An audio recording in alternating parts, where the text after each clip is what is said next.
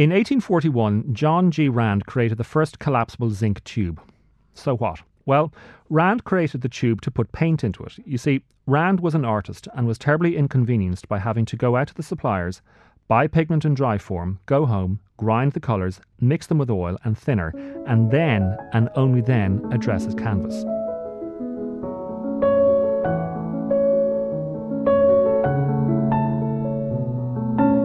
Putting it all on a tube saved time. This meant artists could now go outdoors and paint with an ease never dreamt of by previous generations. Noticing this, manufacturers soon began selling folding easels and folding palettes, and then portable paint boxes. That was also accompanied by changes to the paintbrush. For centuries, the head of the brush was round and held in position by tightly bound cloth. But in the 1860s, a metal ferrule was invented to hold together a new type of brush. This brush was flat, and that meant painters could apply the paint in a new way with looser, freer strokes. And that liberation brought about an entirely new style of art Impressionism. And what has that got to do with Pixar?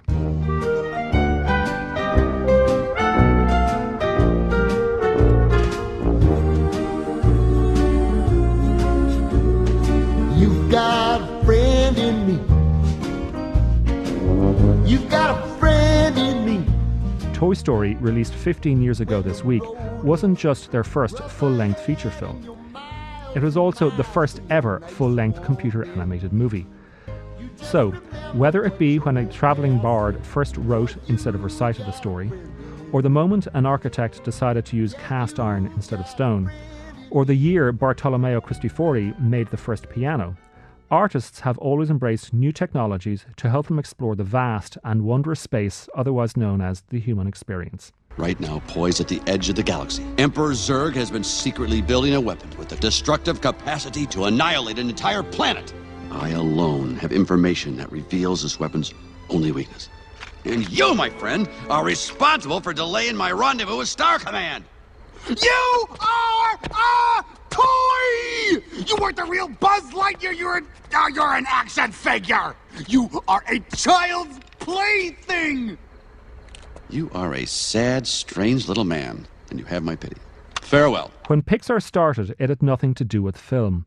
It made high end computer hardware aimed at the medical industry and the US government. Unable to penetrate the market, Pixar turned to one of their employees, John Lasseter, to demonstrate what their computers could do.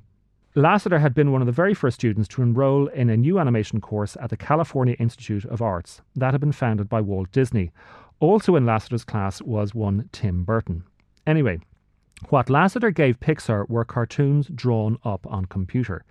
And when we mention the computers, we have to mention one of the greatest visionaries of our age, Steve Jobs. You see, it was Jobs who purchased Pixar in 1986, thus providing it with the technical foundation that would revolutionize animation. When I was growing up, I loved cartoons more than anything else. And when I was in high school, I found this book, this old ratty book um, called The Art of Animation and it was about the Disney studios and how they made animated films. And it was one of those things that just dawned on me. People make cartoons for a living. They actually get paid to make cartoons. Once other companies saw Lasseter's animations, they contracted Pixar to make computer animated commercials. And one of those companies was Disney, which was quite ironic considering this little anecdote from Lasseter himself. There is a reason why it is called show business and the film industry. When someone in Pixar's story department comes up with a brand new idea for a brand new movie to be told in a brand new way, you can be sure that they take that idea and test it, just as a scientist would a new formula or an entrepreneur would a business plan. In actual fact, before committing an army of animators to such costly productions, Pixar draw out a dramatic thesis for any project they develop and won't continue it unless they feel that that thesis is crystal clear and fundamental to the experience of its target audience. So, just like a factory, hospital, or legal firm, Pixar Studios has different departments and each one scrutinizes stories from different perspectives. One of them is marketability, and that involves merchandising. Developed in 1967, the original series had 16 cars, including the Corvette. I beg your pardon, ma'am, but where's Al's office? Please hold all questions until the end of the tour. And this is the Buzz Lightyear aisle. Back in 1995, short-sighted retailers did not order enough dolls to meet demand. Consider this. Harry Potter has so far generated revenues of $7.5 billion at the box office, and almost the same again in merchandising.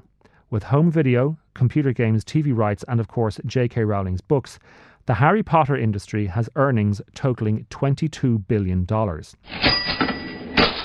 Pixar's numbers are similar over $7 billion at the box office and 2.8 billion in merchandising. No, let me qualify that last figure. That 2.8 billion is for the merchandising of one film alone, Toy Story 3.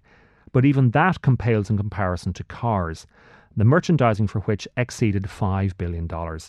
Who knows what the final figure will be for the sequel? Pixar has released 12 feature films, every one of them a box office smash. So, how do they keep hitting the target? Again, here is John Lasseter. We have taken a look at this new technology, computer animation, and we don't look at it as, as a way to replace any of the creativity or any of the um, real art of filmmaking. We still, we look at it as these are just great new expensive pencils, you know? That's what it is, is, is artists using these computers as though, you know, an artist at Disney uses a piece of paper and a pencil. And because the focus of what we do is still where it's most important, and that's with the story and the characters. Lasseter is talking about the building bricks of storytelling. And the cornerstone of all storytelling is entertainment. But what is entertainment? Well, it's not escapism. Entertainment comes from the Latin terms inter, meaning between, and tenere, meaning to hold, as in tenure. So it means to hold between, to hold your attention. And if you can hold an audience's attention for 100 minutes, congratulations. You've just taken your first step towards making a blockbuster. You just remember what your old past said. Boy, you got a friend in me. Yeah, you